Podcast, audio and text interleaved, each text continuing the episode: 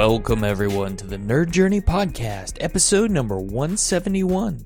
We're joining you every week to talk IT career progression and bring you the advice we wish we'd been given earlier in our careers. I'm your host, Nick Korte, at Network Nerd underscore on Twitter, filling in for my normal co host, John White, at VJourneyman.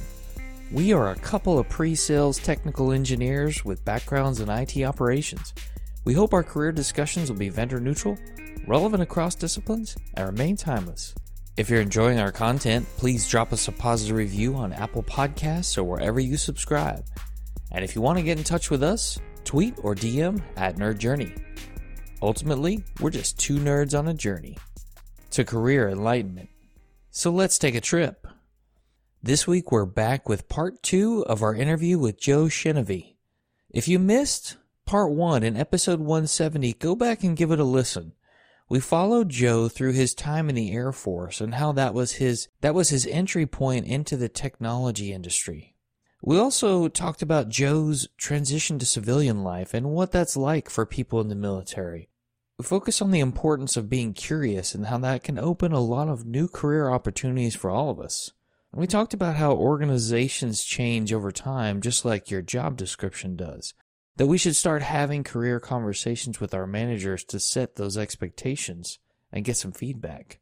Lastly, Joe told us about learning the promotion process, how he learned about job laddering and job leveling within different companies of different sizes.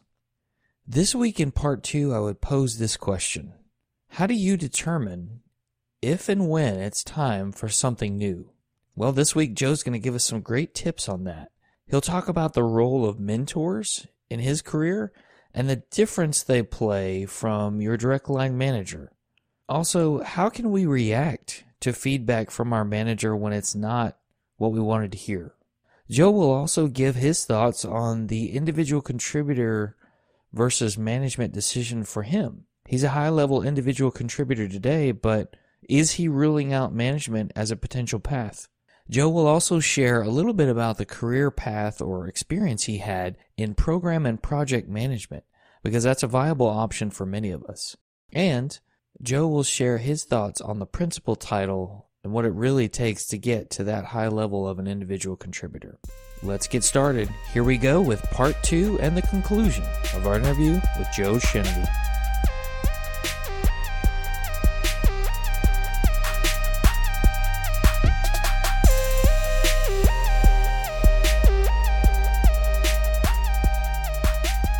So, what is the general feeling and thought process for Joe Chenevey when, okay, I think it might be time to go look and do something new? Are there some guidelines that maybe our listeners could leverage to see if they can notice that on their own? Yeah, absolutely. And I, I think it comes down to really sitting back and having a perspective on your level of happiness.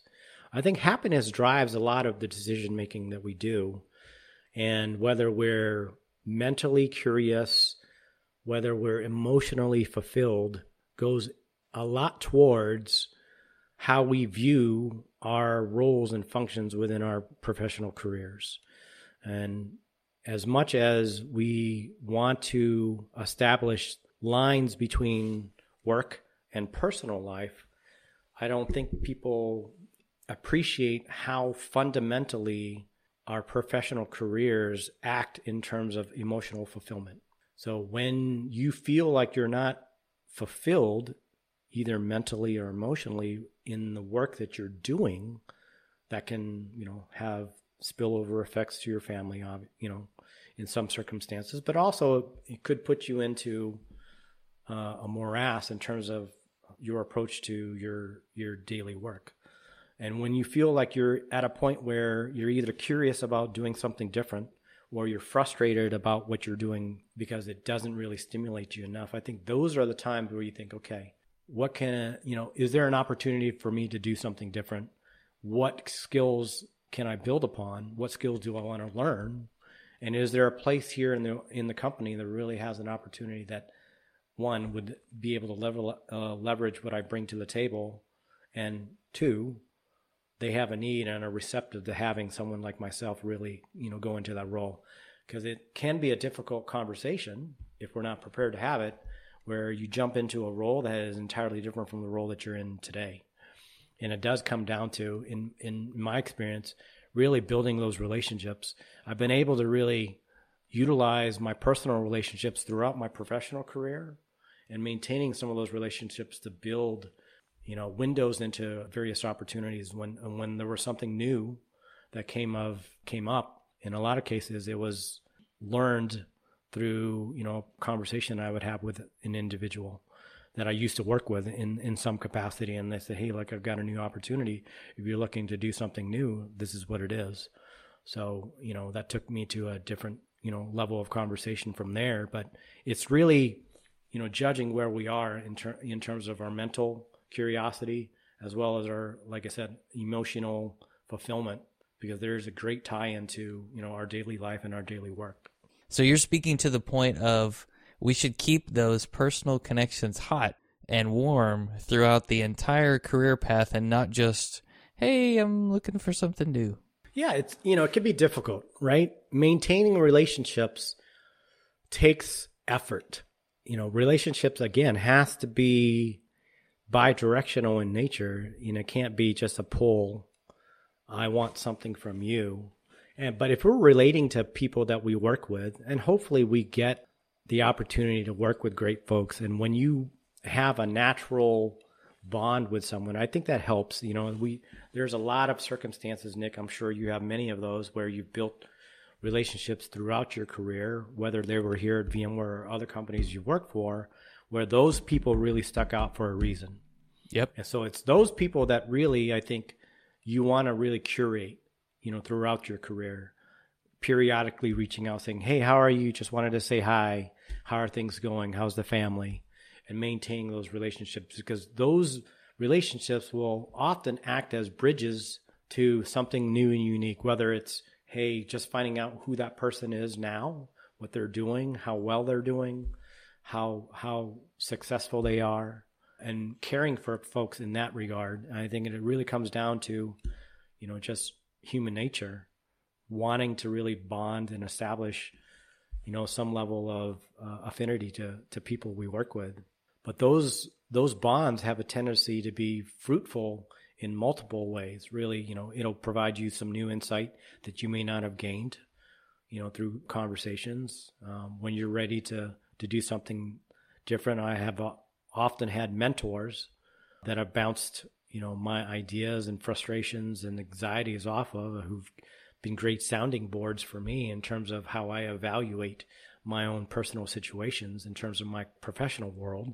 If we're able to do that, you know, throughout our career, I think regardless how long it is between the point in time where we work with someone and the next time we engage it, if you're really building a fundamentally mutually beneficial relationship with those folks, they will still be there. They'll remember you for, you know, the positivity that you brought to them.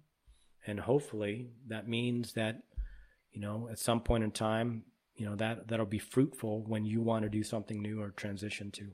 Because in a lot of cases, I think we live in a world that is small in regards to our career field here in IT. It's very circular in that we often will have a tendency to commingle with many of the same folks throughout decades. And so I think it's extremely beneficial to kind of continue to curate those relationships. But it's difficult, you know, it takes time and it takes effort. But the more that we do that individually, I think the, the more that we are able to really leverage those at uh, specific points in time where we're ready to do something more than what we're doing today. I completely agree when you were doing the category management, project management throughout EDS and Accenture, how, how, did mentors play into that? Did you have mentors that guided you into those adjacent roles where you wanted to do something new, or was that kind of mostly on your own? Yeah, absolutely. I did have mentors. I had a couple of previous first line managers who I'd worked for who I continued to use as mentors when they transitioned to different areas of the organization that I would have regular conversations with just to bounce off, hey, I'm ready to do something new. What do you think about this? What about this area of the company? What about that area of the company? So having mentors in your career is often very helpful because it gives you perspective that you don't necessarily have. Because I think in, in many cases, one, mentors can see a lot of the good that we're doing that we, we may not see in ourselves, but also gives us a transparent feedback into areas that we need to grow that we may not be thinking of. So there's a couple of different benefits that mentors provide, and it doesn't have to be always formal in terms of what that you know that relationship looks like in terms of mentors. In many cases, uh, the folks that I've relied on as mentors uh, have been peers in a couple circumstances. A couple of my mentors have been leaders. Um, so it depends on really your focus as an individual. I think we could be mentored or coached in areas with people that we're that are doing things that we're interested in doing as well. You know, so there's that type of coaching that we can get. And then there's mentors who we look to because they've been successful in their career progressions that we are often going to use as you know a sounding board for how we we might do career progression so i look at mentors acting in those capacities one they will help us think through you know our next steps as well as mentors who will give us a little bit more narrow view of you know build this skill because it'll enable us to do something different. Yeah that is a very good point. And i think that probably the mentors can help us with what we were talking about before those career conversations with your manager how to ask for what's next and and what you want to do. Yeah that's a great point. I do that i try to do that with uh, some folks that i've coached as well because it often is easier for us to have conversations of that uh, of that type with mentors instead of our first line managers. So mentors can act as somewhat of a trial balloon. Hey i'm i want to have this conversation. How should i approach it? Mentors can really give us a benefit in that regard. And what I'll what I'll say is whatever our a mentor says in terms of well this is how I did it that always has to be taken for a grain of salt because mentors aren't really intent on telling us exactly how to do it because they're you know everybody's experience is going to be different and so what I what I try to do as a mentor myself is to say in your situation, you may consider XYZ. And I'll give them an example, a personal example from my career, but I'll caveat it with, with that in mind. In my circumstance, in this situation, I did this. That may be different from your situation, but you could think of three things to do. And I'll give them three suggestions. And then really allow that person to really think through how they want to go about that. So it's not do do this and do this only. It's here are your options you can consider. Do what's going to be comfortable for you. I like that. And I I appreciate the trial run factor of the mentor because it's a safer space. It's not as it's safer. overwhelming, yeah. I guess, because you know they're not in a position of. Well, there's a there's a little less anxiety involved, right? Because there's you know they're they're really just acting as a sounding board at that point. There's no pressure on them. There's no pressure on you and they don't necessarily control whether you get promoted. And, exactly. Yeah, I like that. Uh, what happens, Joe, if you if you go through the conversation with the mentor, you try and prep it, you have a good conversation with the manager, but they're just not really receptive to what you want to do? I think that largely depends on one, how satisfied are we in what we are doing today? And I think you know we have to take in mind the person that we're talking to, that manager, is a human being as well. They have a lot of things going on. So putting ourselves in that perspective, and by the way, this has taken me years to understand myself. Right. So I didn't necessarily have this attitude when I when I began my professional career, but certainly is now. Putting ourselves in their shoes is helpful in understanding some of the responses that we get back and whether it's not necessarily something that we wanted to hear or not if I step back and say, okay, this is not what I wanted to hear, perhaps let me understand them a little bit better so that perhaps what they're saying, I can take it in a different fashion. But ultimately, I need to be aware of how happy or satisfied I am in my current role. And if that feedback comes back where I'm not necessarily satisfied with that, I do, you know, I think it presents everybody a, an opportunity to make that assessment do I need to build some additional skills? You know, that's a great follow on question. If the opportunity doesn't present itself now, when do we anticipate that coming up? You can always uh, follow through with another question like that. Or potentially pause that conversation, have that assessment, have a conversation with a coach or a mentor, reflect on what that means. And perhaps that answer is fundamentally if the opportunity isn't there in your current team or your current role, maybe perhaps now is the time then to look at a possible transition. I think it really depends on again that that that acuity that you have to have in terms of your your your mental satisfaction with what you're doing and your emotional fulfillment with what you're doing as well. I would 100% agree with that. And it's it's actually a good opportunity to ask for what the gaps are because you may not necessarily see them and maybe the mentor didn't pick up on them either because the boss is looking for something specific. Right. And you know, mentors don't in many circumstances, I try to use mentors who aren't necessarily in my organization. Mm-hmm. One, because they have a different perspective, but uh, that also means they aren't necessarily privy to everything that we do day in and day out. Whereas our, our first line or second line managers may be, and some of our colleagues as well. And so, really taking input from multiple viewpoints, I think is helpful, especially when we're looking at evaluating choosing a, a next step that is different from you know the particular roles that we're in now having those multiple voices help us understand what's right for us can be beneficial and then once we've come to a conclusion as to you know the next progression that we're ready for isn't you know doesn't exist within our current organization then it becomes a matter of really one either going back to having that secondary conversation on can you help me identify you know with your manager can you help me identify other opportunities in, in the organization? And i think in, in a lot of cases most companies and most managers are willing to have that conversation i don't think anyone has the expectation that you know you're going to continue to do the same thing you're going to do for 20 to 30 to 40 years and so being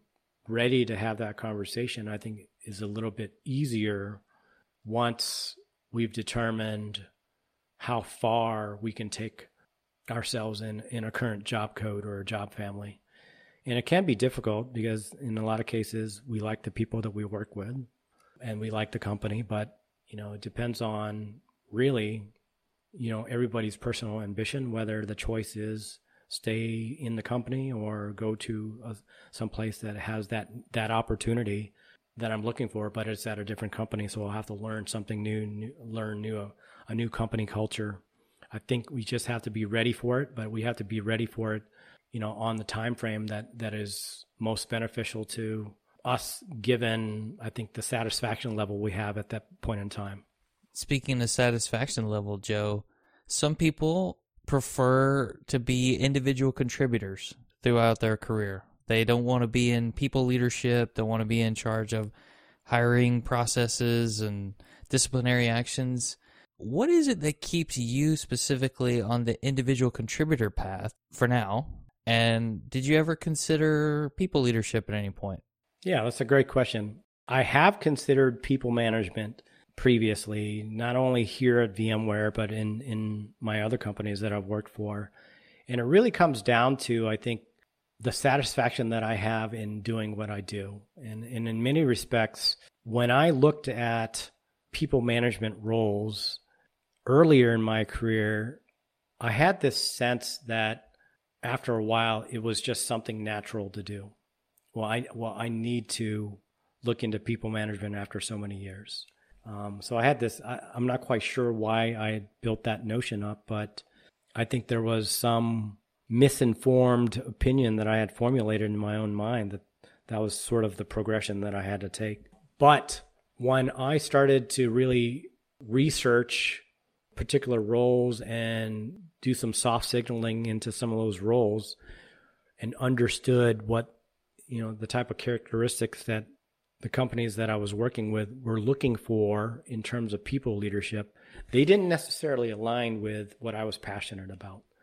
And I think oftentimes what we find, especially in my case, that when you're not passionate about something, you don't necessarily put your best foot forward.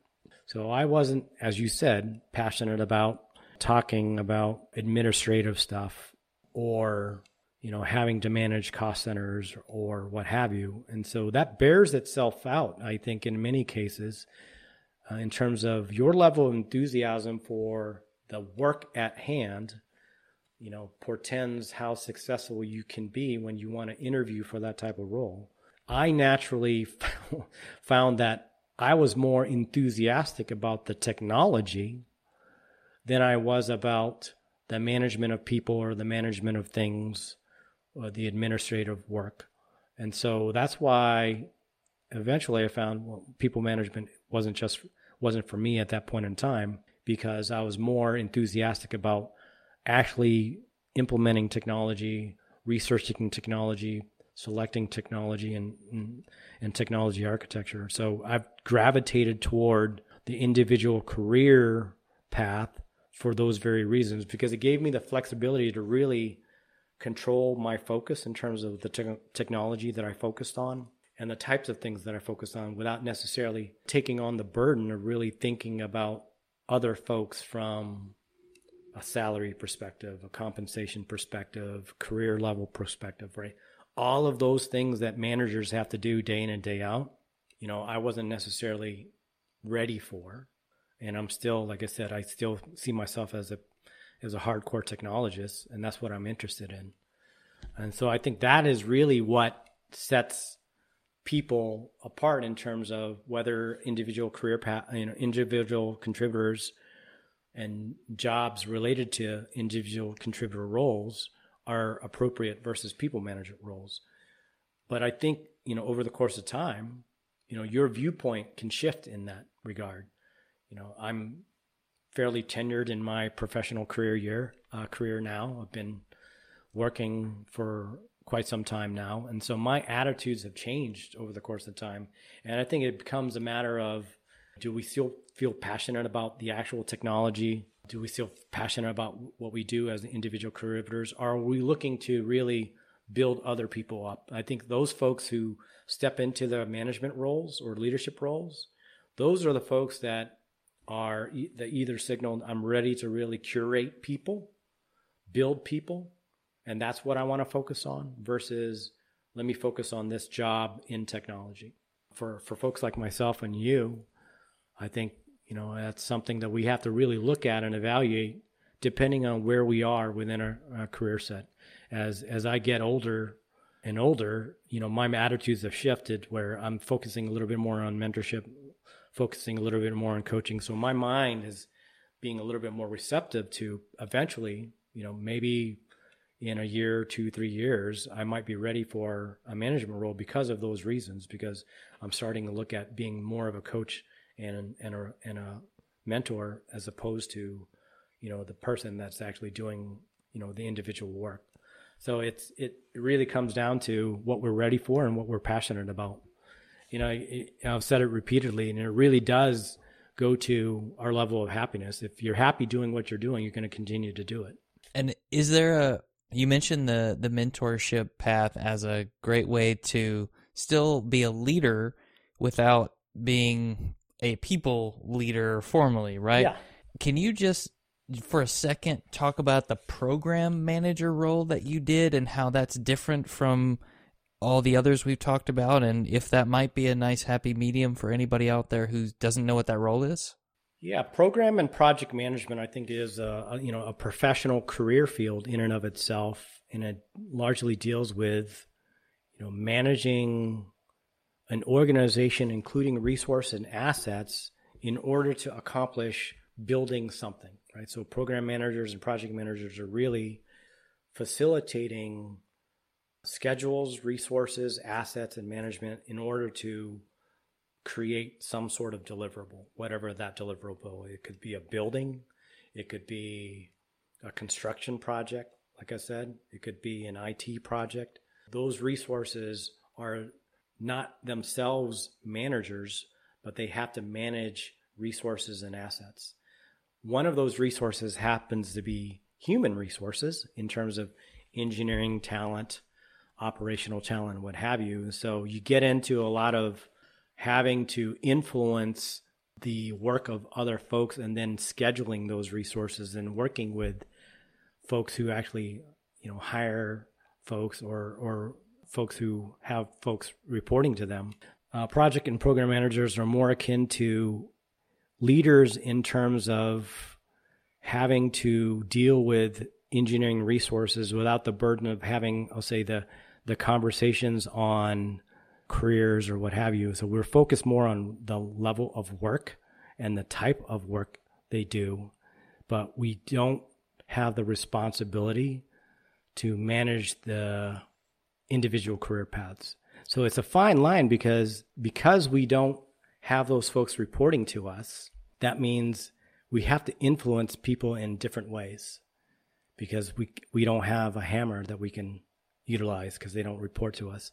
So matrix management is often what program managers and project managers do for human resources and they try to get those human resources to do something or create something on our behalf or the company's behalf. What I found interesting about that wor- work is if you look at what we do as technologists, in many cases, we have to have someone who organizes that work into finite tasks. And so, program and project managers help us to organize work into uh, a set of tasks that we can accomplish on a certain schedule. So, I got into that role really because I wanted to do something a little bit different than just that technical implementation. I was bored at the time. I had actually uh, done some program management training when I was in the Air Force. I said, well, that sounds interesting. Let me see if I could utilize that. And so uh, it did teach me a lot about, Uh, again, the ability to influence what people do toward a project because I had to control costs, I had to control schedules, and then I had to control the level of, or the quality of the, of the work without necessarily being responsible for or controlling or having the authority for any of those things. And so it's a challenge and it takes a special type of person to really do that as a as a career their entire life. I found that it was interesting for me because I learned something new about it and I continue to use those re- skill sets, but it also was a frustration point of mine which is why I transitioned out of that role into you know more of a technology architecture role at some point in time. And if you're out there listening and you work for a small company, you probably have learned some elements of this discipline in just managing.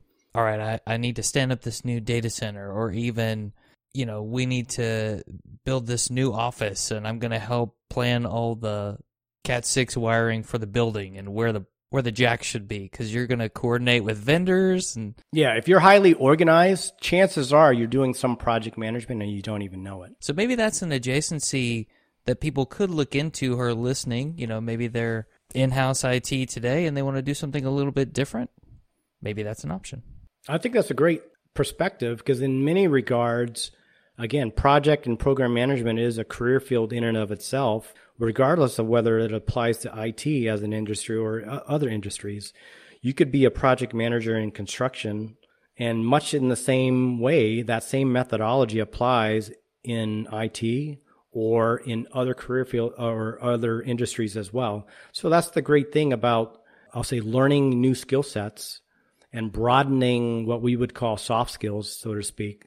So it's not necessarily directly related to the jobs that we have, but we're building soft skills, project management, schedule management, uh, financial management, and what have you. When you when we add those skills into our repertoire, that can lead to unique opportunities to kind of do those things as a job in and of itself for a different place for a different company. Yeah, different industry. To your point, different industry exactly widens it widens your we'll say uh, blast radius for what you could take on as a job next. Absolutely. Yeah. Well, let's go back to that global field principal portion, Joe, as we hammer this episode to the end pretty soon. I know that as people move up to the principal role, that's kind of an elite title across our industry. I would imagine that that takes a little bit finer grained focus as you get closer to the higher level individual contributor, what kind of challenges have you experienced trying to make sure you focus your work so that it has the the most impact it can so that you're meeting the requirements of what that principal role is asked of you? Yeah, that's a great question. And I think, you know, principal as a title means or can mean different things depending on the company. But largely it's consistent in terms of, as you said, it's one of the higher tier individual technologists roles that you'll find at many com- technology companies within our industry and in adjacent com- adjacent industries as well. And in a lot of respects, it comes down to I think achieving that principal status requires specialization in a context that you're building your platform and becoming known for something unique and differentiated as opposed to I'll say the majority of of your colleagues. So if you look at pre-sales solutions engineering as an example, there are many things that we can potentially focus on or our companies have us focus on.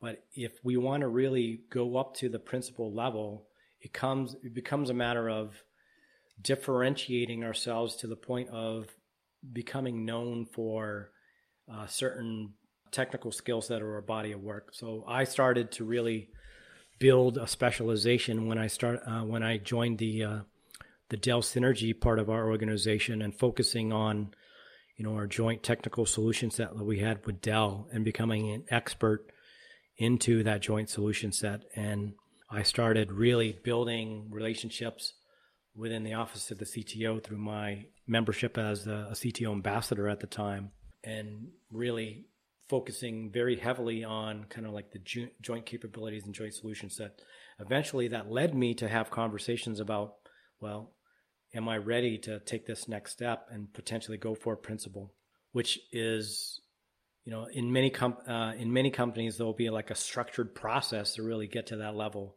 One, it, as I said before, it took me to really signal that I was ready to get into that. Find a coach that who can help me really think through what I needed to do and think through the necessary steps to really kind of prepare myself to get into that process. But it comes down to, I think, uh, for folks like ourselves, graduating from really uh, a generalist perspective to becoming a specialist in some fashion. Because uh, I think it's uh, it takes, um, I'll say, a finite uh, focus to really build your name to the point in time where you're going to be known and mentioned by other folks for a very specific reason. So I, you know, I have a tendency to get brought in for conversations to really talk through what that joint solution set is, as I said.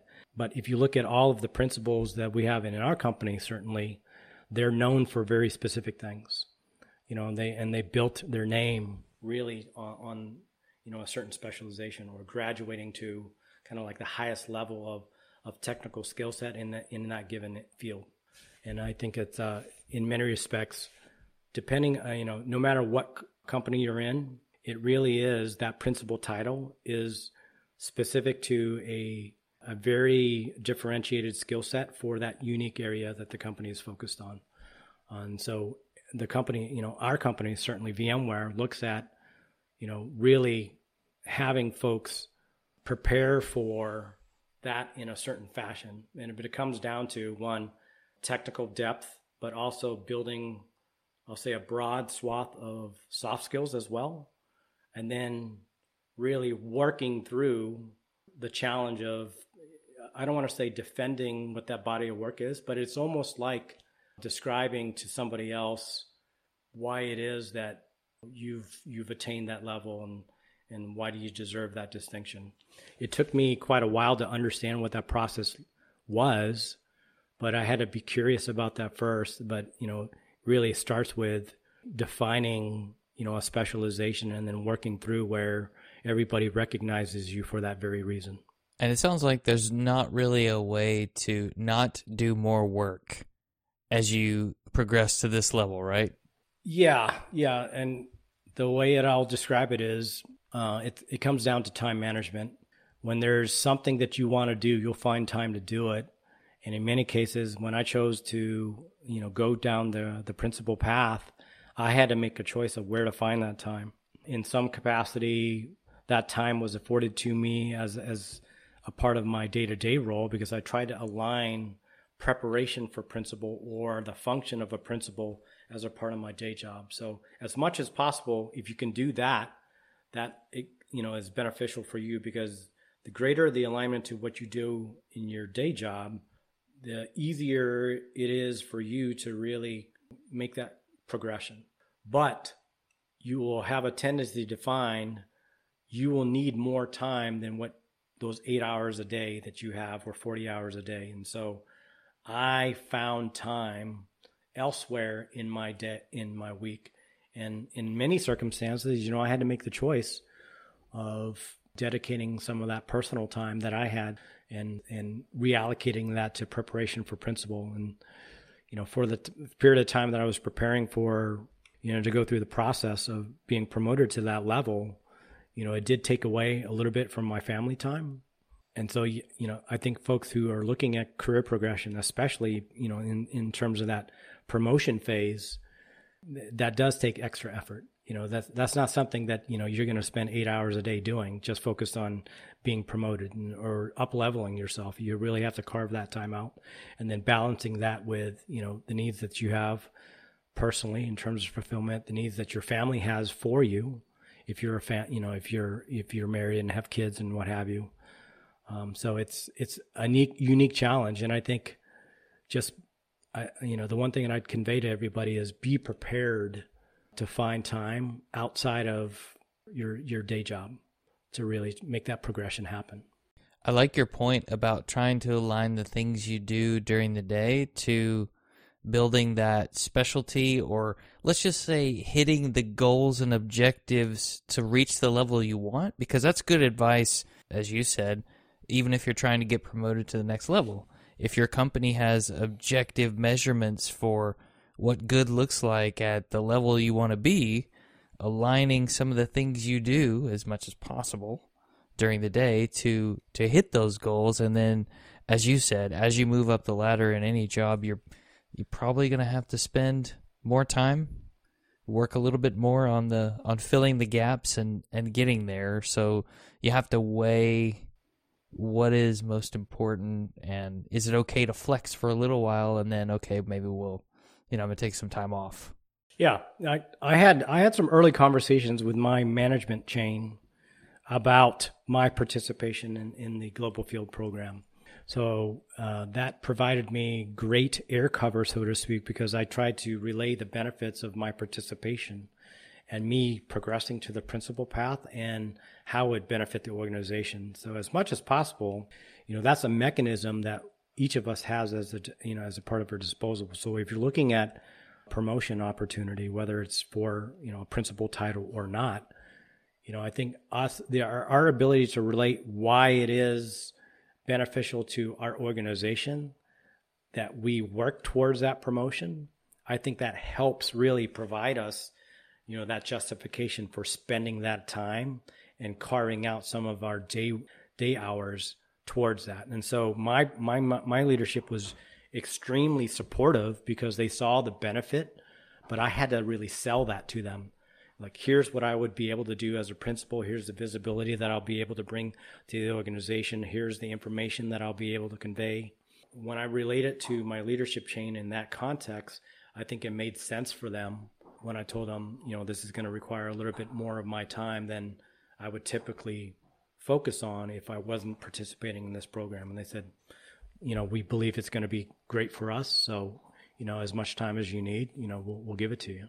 That's awesome. It's it's great to have management support to go after the things that you that you want. And I think I heard you say earlier that no matter where we are and what we do, it's good to develop a little more depth in a specific area or two and be known for that because it can really stand out from others, even if we stay on kind of a generalist path, right? Because even within the the Dell Synergies team, right, you're still a bit of a generalist across a bunch of different things, right?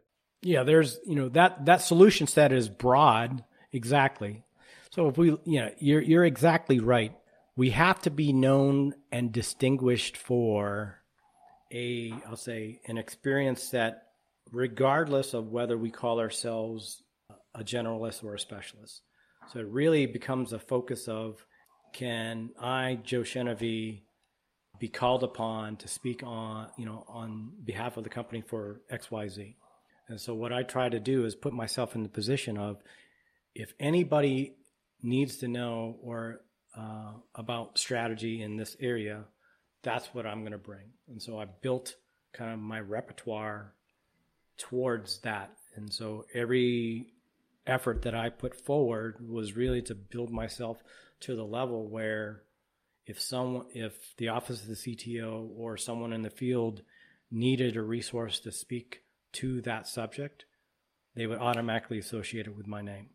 So th- that takes you know a lot of work and take time because really to build that level of visibility means you know really getting in front of people so that they're associating that that subject or that topic and you together. So hey, if I need somebody who is the master of this topic, it's going to be Joe Chenevey.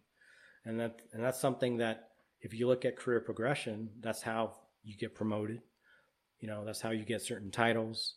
That's how you get new opportunities to do something different. But they say, well, he's great at that at that one thing. Potentially, he could be great at another thing when when when I'm ready to signal that. Yeah, and you're and you're exhibiting technical leadership in a non-management or non-people leadership role and building up others.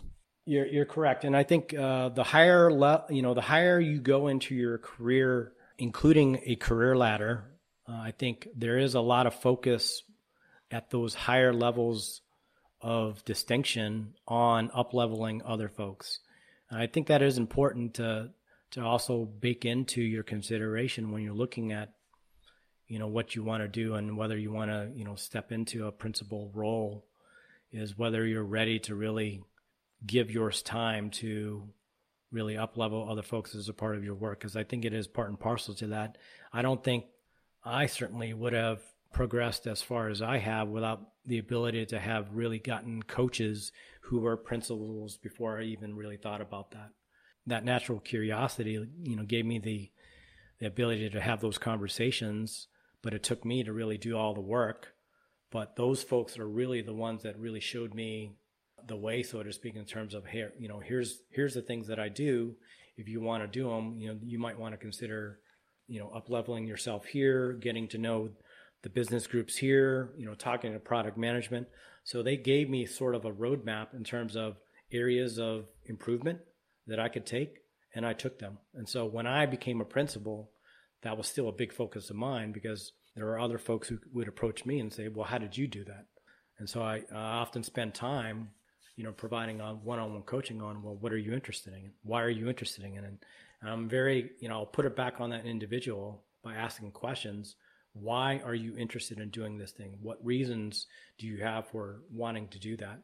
Because when someone asks us that question, again, it puts us back a little bit and say, okay, let me think about that. And so, depending on what that answer is, I'll say, okay, if you're interested in this, well, you might want to take these steps.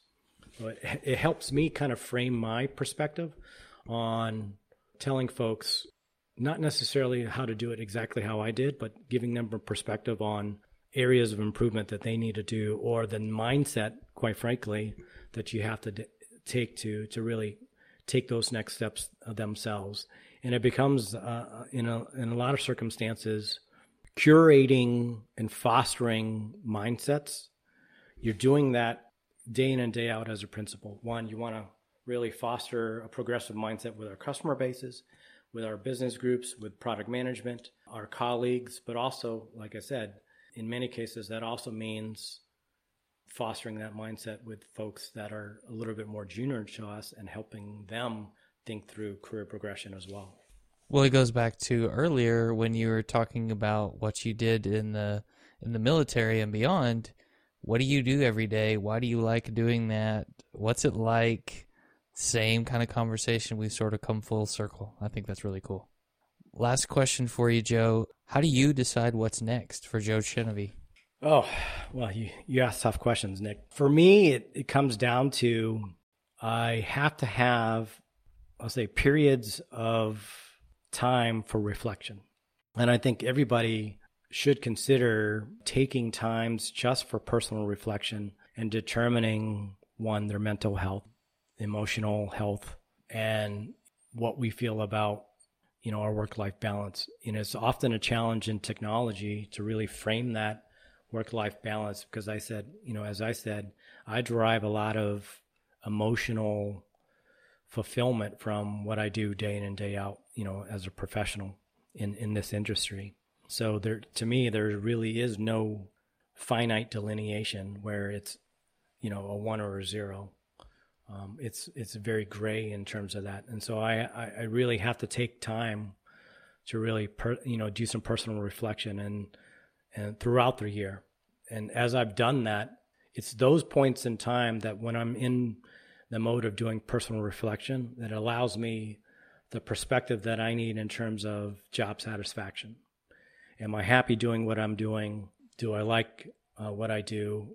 Am I ready for something different? Am I ready for the next step, whatever that next step is? And so it's those periods of personal reflection that allows me to really ask myself those types of questions. And once I ask myself those questions, and then my next step is one seek seek a sounding board either through a coach of mine or a mentor. And then you know signaling that to my leadership at some point in time. And uh, that's worked well you know in terms of how i've approached it here especially here in the last eight to nine years at vmware. It's been an extremely uh, gratifying ride looking at how the industry has transitioned. But you know ultimately you know i think us as individuals we constantly have to look at the landscape and evaluate, you know, where we fit within that. And so those those periods of reflection allows me to do that. Excellent. Thank you so much, Joe, for spending time with us. Really appreciate it. Great advice, by the way, for everybody out there. And can people reach out to you on social if they want to follow up on anything we talked about? Yeah, absolutely. I have a Twitter handle. That's probably the only social platform that I really participate in, LinkedIn as well. So if you want to find me, I'm at SoJoerner on Twitter. That's S O J O E R N E R on Twitter. And then uh, on LinkedIn, it's easy enough to find me. Uh, my last name is easy to find. We'll put those links in the show notes if you want to reach out to Joe. Once again, thank you so much, Joe. Really appreciate you being on the show. Thanks for having me and allowing me this discussion on a philosophical journey that we've had.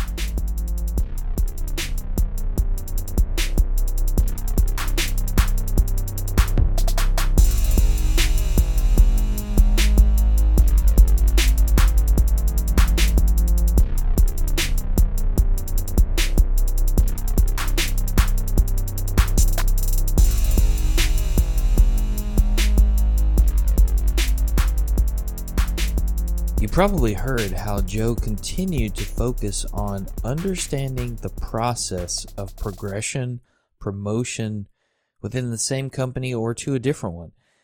In the case of the principal process, he really needed to understand what it took.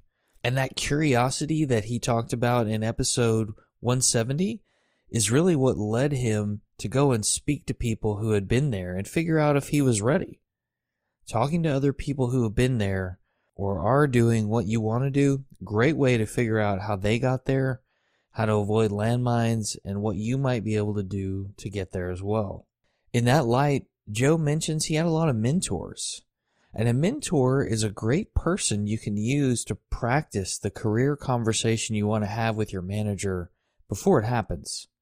Sometimes even with a person outside your organization, because they're going to have some different insight into what you should focus on, what your strengths and weaknesses are. It's a great way. I, I don't think that every one of us maybe thinks about needing to practice having a career conversation if we're not used to it. Did you hear what Joe said about trying to align his daily work with his progress to that principal level? I think there are ways that we can all try and do this in what we do today. Some of that was communicating the value to his management chain of participating in the principal program.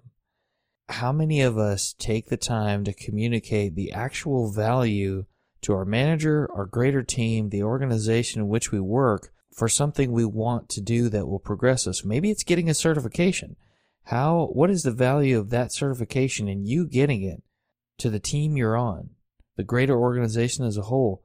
If you haven't thought about that, your manager is probably thinking about it too. And we got some good insight of what the manager might be thinking about because it's not always about your specific promotion, especially if they have a number of employees. They have many focuses. Joe says we need to be known and distinguished for something. If you asked five people you work with and some people you don't who know you, what would they say? If they don't have an answer, maybe there's not one. Or maybe they'll tell you something that you don't want to be known and distinguished for, so maybe it's time to work to change that. In high level individual contributor positions, we see this need to demonstrate leadership and a focus on others.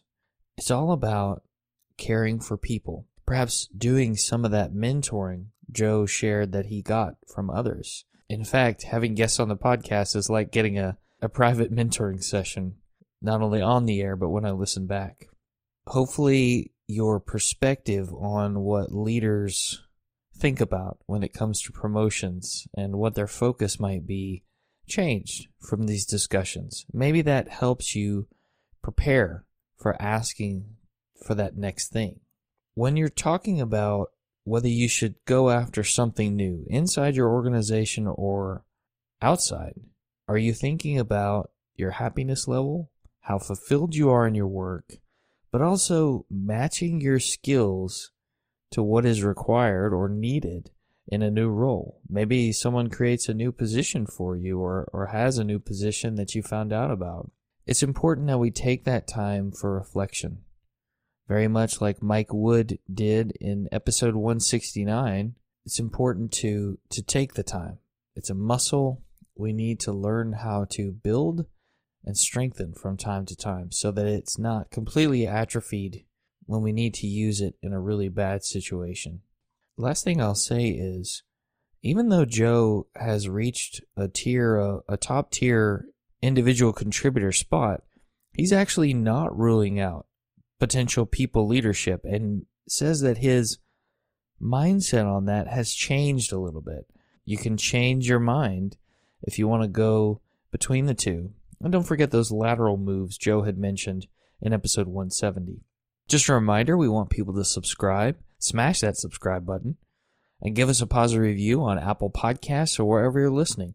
We want to know if we're being helpful and are always looking for interesting questions to ponder. We're collectively on Twitter at Nerd Journey. Farewell, listeners. Tune in next time as the journey continues. I'm Nick Korte at Network Nerd underscore, flying solo for now. My buddy John White at V Journeyman, signing off.